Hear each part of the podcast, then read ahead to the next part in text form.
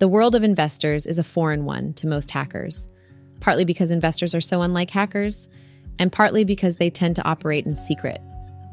I've been dealing with this world for many years, both as a founder and an investor, and I still don't fully understand it. In this essay, I'm going to list some of the more surprising things I've learned about investors. Some I only learned in the past year. Teaching hackers how to deal with investors is probably the second most important thing we do at Y Combinator. The most important thing for a startup is to make something good. But everyone knows that's important. The dangerous thing about investors is that hackers don't know how little they know about this strange world. 1. The investors are what make a startup hub. About a year ago, I tried to figure out what you'd need to reproduce Silicon Valley. I decided the critical ingredients were rich people and nerds, investors and founders. People are all you need to make technology, and all the other people will move. If I had to narrow that down, I'd say investors are the limiting factor, not because they contribute more to the startup, but simply because they're least willing to move. They're rich. They're not going to move to Albuquerque just because there are some smart hackers there they could invest in whereas hackers will move to the Bay Area to find investors. Two, angel investors are the most critical. There are several types of investors. The two main categories are angels and VCs. VCs invest other people's money, and angels invest their own. Though they're less well known, the angel investors are probably the more critical ingredient in creating a Silicon Valley. Most companies that VCs invest in would never have made it that far if angels hadn't invested first. VCs say between half and three quarters of companies that raise Series A rounds have taken some outside investment already. Angels are willing to fund riskier projects than VCs.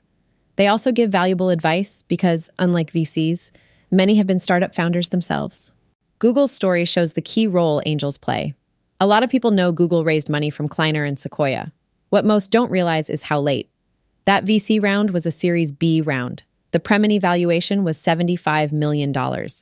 Google was already a successful company at that point. Really, Google was funded with angel money. It may seem odd that the canonical Silicon Valley startup was funded by angels, but this is not so surprising. Risk is always proportionate to reward. So, the most successful startup of all is likely to have seemed an extremely risky bet at first. And that is exactly the kind VCs won't touch. Where do angel investors come from? From other startups. So startup hubs like Silicon Valley benefit from something like the marketplace effect, but shifted in time. Startups are there because startups were there. Three, angels don't like publicity. If angels are so important, why do we hear more about VCs? Because VCs like publicity. They need to market themselves to the investors who are their customers, the endowments and pension funds and rich families whose money they invest, and also to founders who might come to them for funding. Angels don't need to market themselves to investors because they invest their own money.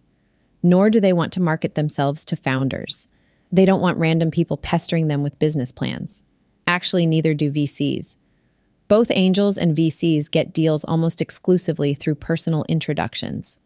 The reason VCs want a strong brand is not to draw in more business plans over the transom, but so they win deals when competing against other VCs whereas angels are rarely in direct competition because A, they do fewer deals, B, they're happy to split them, and C, they invest at a point where the stream is broader. Four, most investors, especially VCs, are not like founders. Some angels are or were hackers, but most VCs are a different type of people. They're deal makers. If you're a hacker, here's a thought experiment you can run to understand why there are basically no hacker VCs.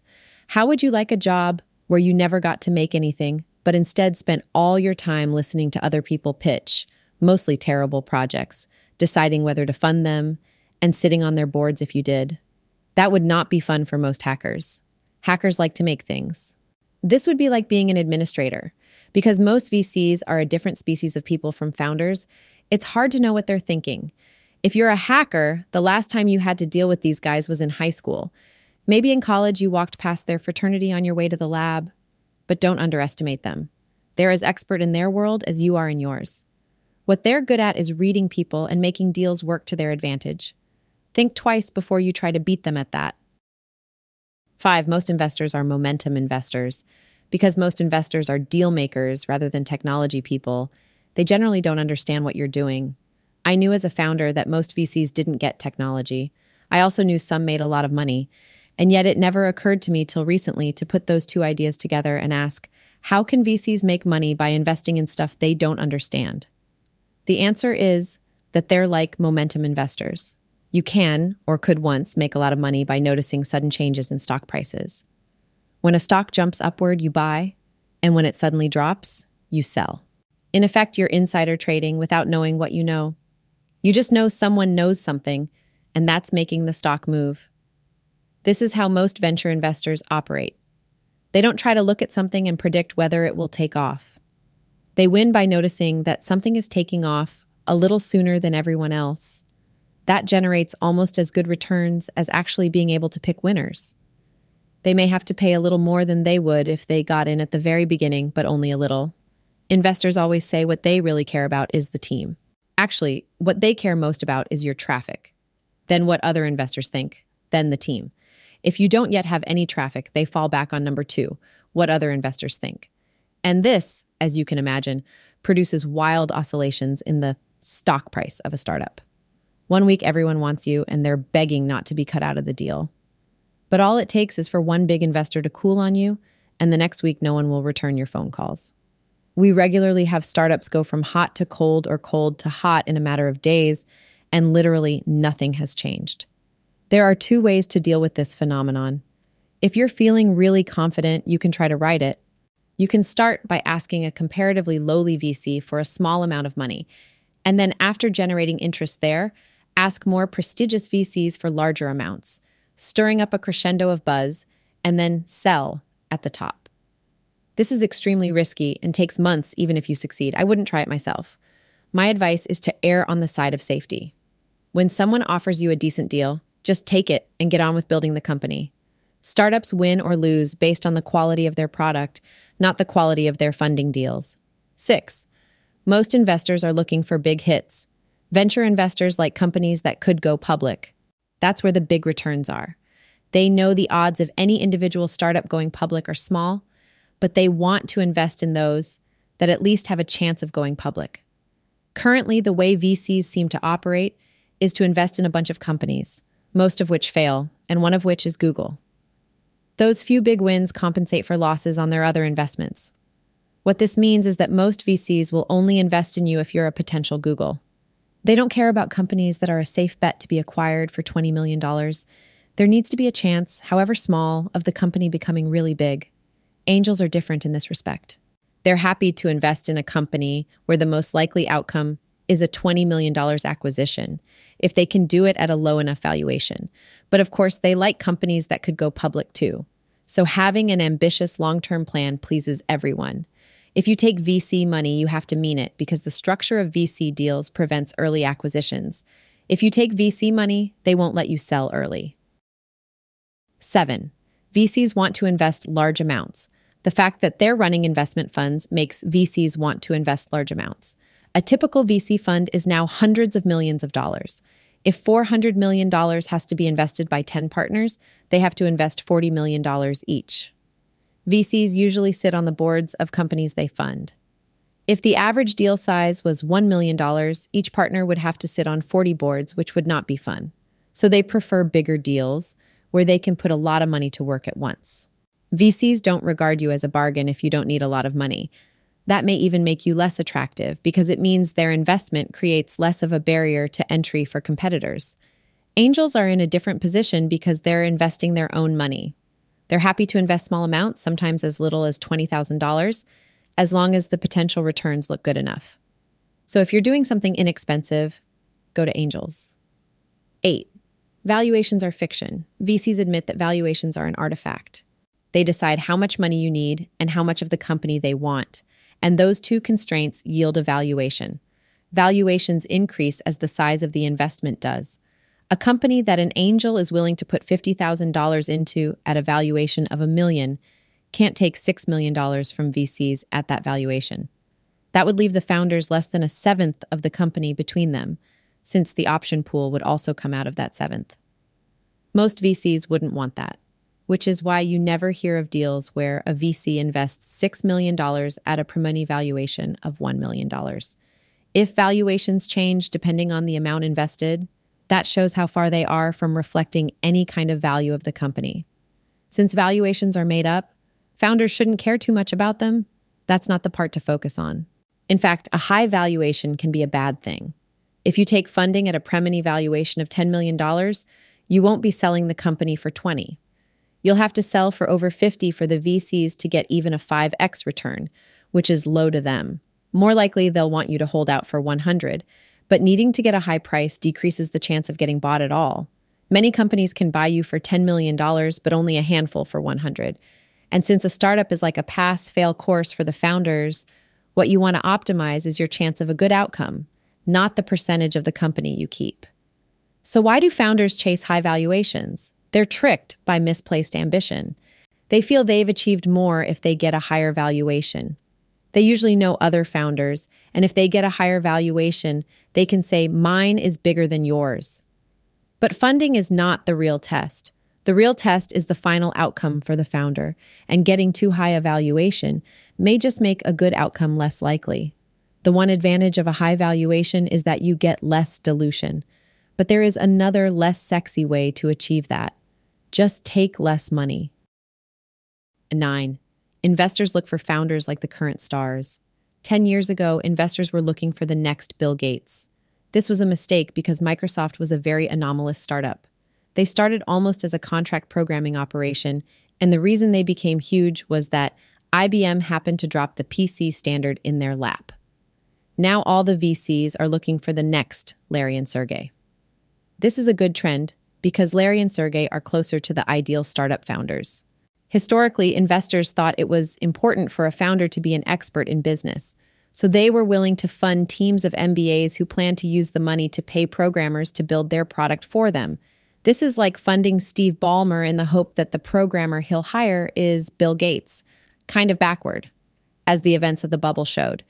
Now, most VCs know they should be funding technical guys. This is more pronounced among the very top funds.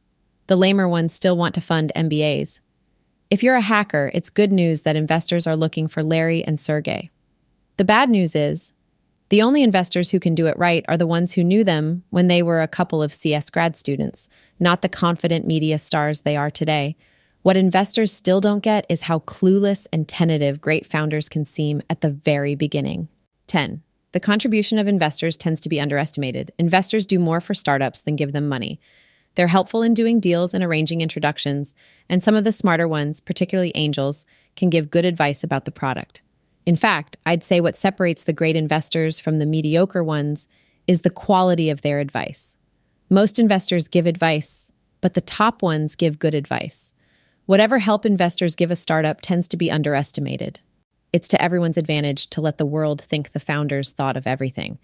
The goal of the investors is for the company to become valuable, and the company seems more valuable if it seems like all the good ideas came from within. This trend is compounded by the obsession that the press has with founders. In a company founded by two people, 10% of the ideas might come from the first guy they hire.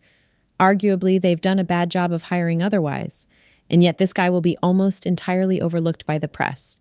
I say this as a founder. The contribution of founders is always overestimated. The danger here is that new founders, looking at existing founders, will think that they're supermen, that one couldn't possibly equal oneself. Actually, they have a hundred different types of support people just off screen making the whole show possible. 11. VCs are afraid of looking bad. I've been very surprised to discover how timid most VCs are. They seem to be afraid of looking bad to their partners, and perhaps also to the limited partners, the people whose money they invest. You can measure this fear in how much less risk VCs are willing to take. You can tell they won't make investments for their fund that they might be willing to make themselves as angels. Though it's not quite accurate to say that VCs are less willing to take risks. They're less willing to do things that might look bad.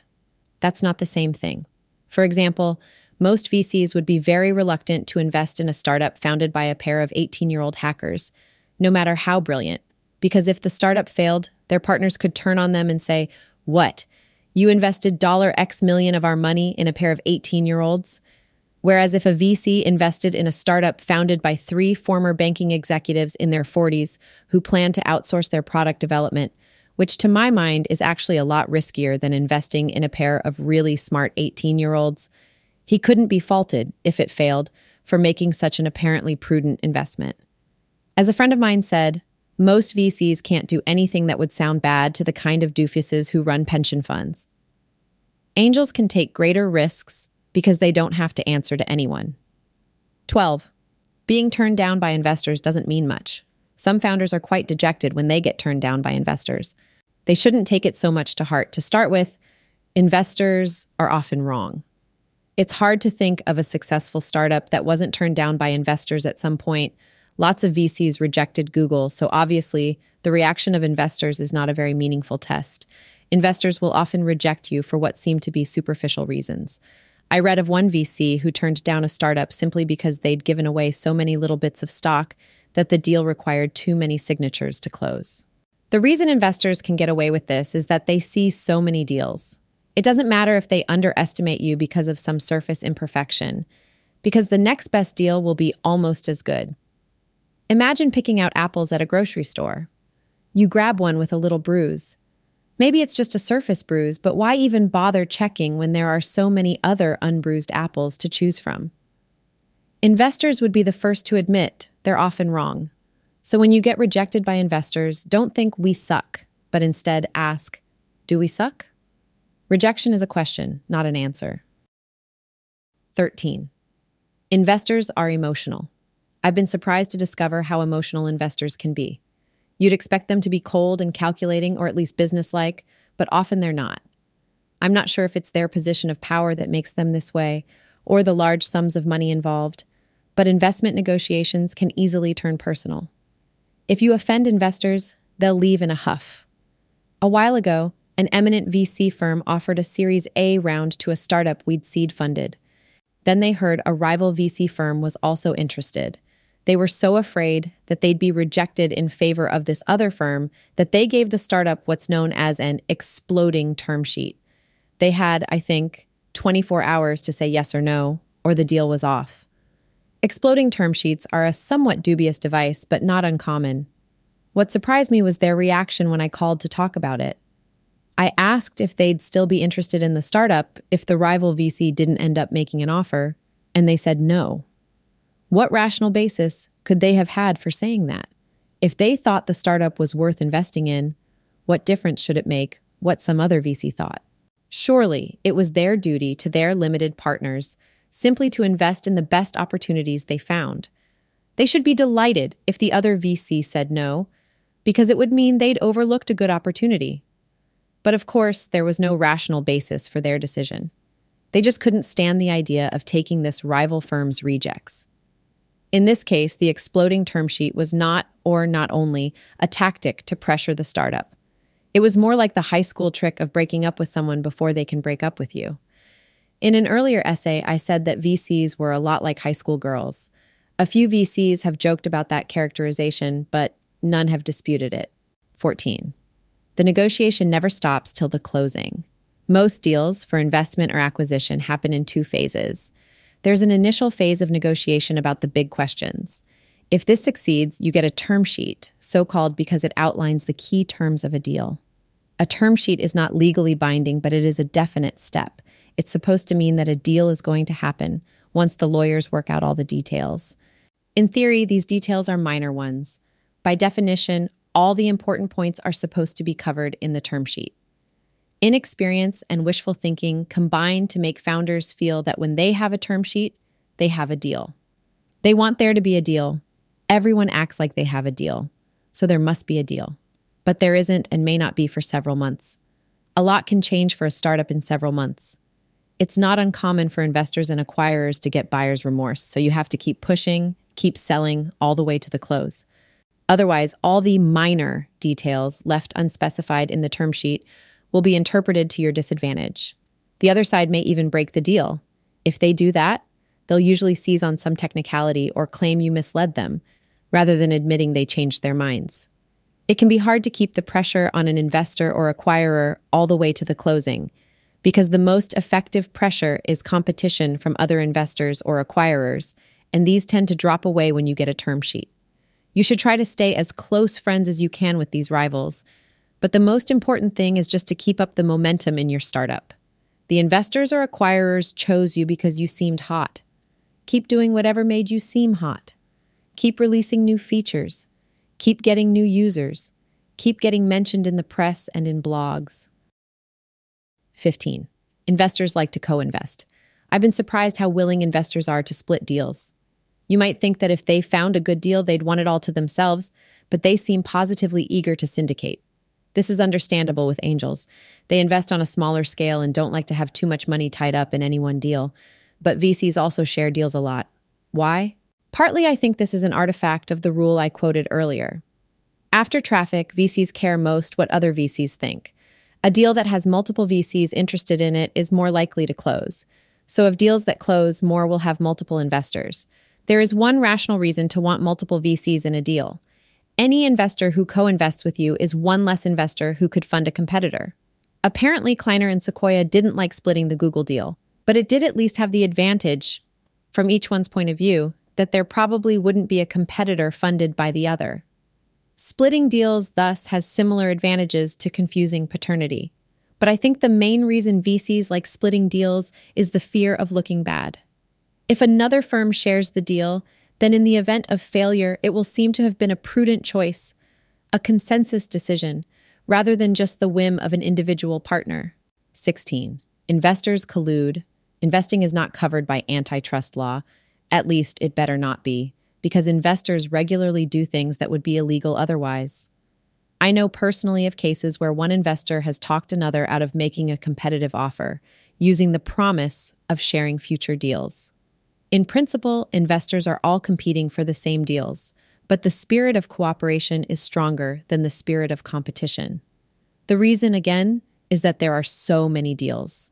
Though a professional investor may have a closer relationship with a founder he invests in than with other investors, his relationship with the founder is only going to last a couple years, whereas his relationship with other firms will last his whole career. There isn't so much at stake in his interactions with other investors, but there will be a lot of them. Professional investors are constantly trading little favors. Another reason investors stick together is to preserve the power of investors as a whole. So you will not, as of this writing, be able to get investors into an auction for your Series A round. They'd rather lose the deal than establish a precedent of VCs competitively bidding against one another. An efficient startup funding market may be coming in the distant future. Things tend to move in that direction, but it's certainly not here now. 17. Large scale investors care about their portfolio, not any individual company. The reason startups work so well is that everyone with power also has equity. The only way any of them can succeed is if they all do. This makes everyone naturally pull in the same direction, subject to differences of opinion about tactics. The problem is, larger scale investors don't have exactly the same motivation. Close, but not identical. They don't need any given startup to succeed, like founders do, just their portfolio as a whole to. So, in borderline cases, the rational thing for them to do is to sacrifice unpromising startups. Large scale investors tend to put startups in three categories successes, failures, and the living dead. Companies that are plugging along but don't seem likely in the immediate future to get bought or go public. To the founders, living dead sounds harsh. These companies may be far from failures by ordinary standards, but they might as well be from a venture investor's point of view, and they suck up just as much time and attention as the successes. So, if such a company has two possible strategies, a conservative one that's slightly more likely to work in the end, or a risky one that within a short time will either yield a giant success or kill the company, VCs will push for the killer cure option. To them, the company is already a write off. Better to have resolution, one way or the other, as soon as possible. If a startup gets into real trouble instead of trying to save it, VCs may just sell it at a low price to another of their portfolio companies. Philip Greenspun said in Founders at Work that ArsDigita's VCs did this to them. 18. Investors have different risk profiles from founders. Most people would rather a 100% chance of $1 million than a 20% chance of $10 million. Investors are rich enough to be rational and prefer the latter, so they'll always tend to encourage founders to keep rolling the dice. If a company is doing well, investors will want founders to turn down most acquisition offers. And indeed, most startups that turn down acquisition offers ultimately do better. but it's still hair raising for the founders because they might end up with nothing. When someone's offering to buy you for a price at which your stock is worth $5 million, saying no is equivalent to having $5 million and betting it all on one spin of the roulette wheel. Investors will tell you the company is worth more, and they may be right, but that doesn't mean it's wrong to sell. Any financial advisor who put all his clients' assets in the stock of a single private company would probably lose his license for it. More and more investors are letting founders cash out partially. That should correct the problem. Most founders have such low standards that they'll feel rich with a sum that doesn't seem huge to investors. But this custom is spreading too slowly because VCs are afraid of seeming irresponsible. No one wants to be the first VC to give someone fuck you money and then actually get told fuck you. But until this does start to happen, we know VCs are being too conservative. 19. Investors vary greatly. Back when I was a founder, I used to think all VCs were the same. And in fact, they do all look the same. They're all what hackers call suits. But since I've been dealing with VCs more, I've learned that some suits are smarter than others. They're also in a business where winners tend to keep winning and losers to keep losing. When a VC firm has been successful in the past, everyone wants funding from them, so they get the pick of all the new deals. The self reinforcing nature of the venture funding market means that the top 10 firms live in a completely different world from, say, the 100th. As well as being smarter, they tend to be calmer and more upstanding. They don't need to do iffy things to get an edge, and don't want to because they have more brand to protect. There are only two kinds of VCs you want to take money from. If you have the luxury of choosing the top tier VCs, meaning about the top 20 or so firms, plus a few new ones that are not among the top 20 only because they haven't been around long enough. It's particularly important to raise money from a top firm if you're a hacker because they're more confident. That means they're less likely to stick you with a business guy as CEO, like VCs used to do in the 90s. If you seem smart and want to do it, they'll let you run the company. 20. Investors don't realize how much it costs to raise money from them. Raising money is a huge time suck at just the point where startups can least afford it. It's not unusual for it to take five or six months to close a funding round. Six weeks is fast, and raising money is not just something you can leave running as a background process. When you're raising money, it's inevitably the main focus of the company, which means building the product isn't. Suppose a Y Combinator company starts talking to VCs after demo day and is successful in raising money from them, closing the deal after a comparatively short eight weeks. Since demo day occurs after 10 weeks, the company is now 18 weeks old. Raising money rather than working on the product has been the company's main focus for 44% of its existence. And mind you, this is an example where things turned out well. When a startup does return to working on the product after a funding round finally closes, it's as if they were returning to work after a months long illness. They've lost most of their momentum. Investors have no idea how much they damage the companies they invest in by taking so long to do it. But companies do. So there is a big opportunity here for a new kind of venture fund that invests smaller amounts at lower valuations, but promises to either close or say no very quickly. If there were such a firm, I'd recommend it to startups in preference to any other, no matter how prestigious. Startups live on speed and momentum. 21. Investors don't like to say no, the reason funding deals take so long to close is mainly that investors can't make up their minds. VCs are not big companies. They can do a deal in 24 hours if they need to, but they usually let the initial meetings stretch out over a couple weeks. The reason is the selection algorithm I mentioned earlier. Most don't try to predict whether a startup will win, but to notice quickly that it already is winning. They care what the market thinks of you and what other VCs think of you and they can't judge those just from meeting you because they're investing in things that A, change fast, and B, they don't understand. A lot of investors will reject you in a way that can later be claimed not to have been a rejection. Unless you know this world, you may not even realize you've been rejected. Here's a VC saying no. We're really excited about your project and we want to keep in close touch as you develop it further. Translated into more straightforward language, this means we're not investing in you, but we may change our minds if it looks like you're taking off. Sometimes they're more candid and say explicitly that they need to see some traction. They'll invest in you if you start to get lots of users. But so would any VC. So all they're saying is that you're still at square one. Here's a test for deciding whether a VC's response was yes or no. Look down at your hands. Are you holding a term sheet?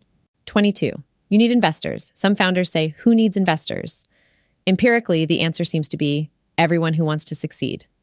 Practically every successful startup takes outside investment at some point. Why? What the people who think they don't need investors forget is that they will have competitors. The question is not whether you need outside investment, but whether it could help you at all. If the answer is yes, and you don't take investment, then competitors who do will have an advantage over you. And in the startup world, a little advantage can expand into a lot. Mike Moritz famously said that he invested in Yahoo because he thought they had a few weeks' lead over their competitors. That may not have mattered quite so much as he thought because Google came along three years later and kicked Yahoo's ass. But there is something in what he said. Sometimes a small lead can grow into the yes half of a binary choice. Maybe as it gets cheaper to start a startup, it will start to be possible to succeed in a competitive market without outside funding. There are certainly costs to raising money, but as of this writing, the empirical evidence says it's a net win. 23. Investors like it when you don't need them. A lot of founders approach investors as if they needed their permission to start a company, as if it were like getting into college. But you don't need investors to start most companies, they just make it easier. And in fact, investors greatly prefer it if you don't need them. What excites them, both consciously and unconsciously, is the sort of startup that approaches them saying, The train's leaving the station, are you in or out? Not the one saying, Please, can we have some money to start a company? Most investors are bottoms in the sense that the startups they like most are those that are rough with them. When Google stuck Kleiner and Sequoia with a $75 million Premoney valuation, their reaction was probably, Ouch, that feels so good. And they were right, weren't they? That deal probably made them more than any other they've done. The thing is, VCs are pretty good at reading people. So don't try to act tough with them unless you really are the next Google, or they'll see through you in a second. Instead of acting tough, what most startups should do is simply always have a backup plan. Always have some alternative plan for getting started if any given investor says no. Having one is the best insurance against needing one. So you shouldn't start a startup that's expensive to start because then you'll be at the mercy of investors. If you ultimately want to do something that will cost a lot, start by doing a cheaper subset of it and expand your ambitions when and if you raise more money. Apparently, the most likely animals to be left alive after a nuclear war are cockroaches because they're so hard to kill. That's what you want to be as a startup initially. Instead of a beautiful but fragile flower that needs to have its stem in a plastic tube to support itself, better to be small, ugly, and indestructible.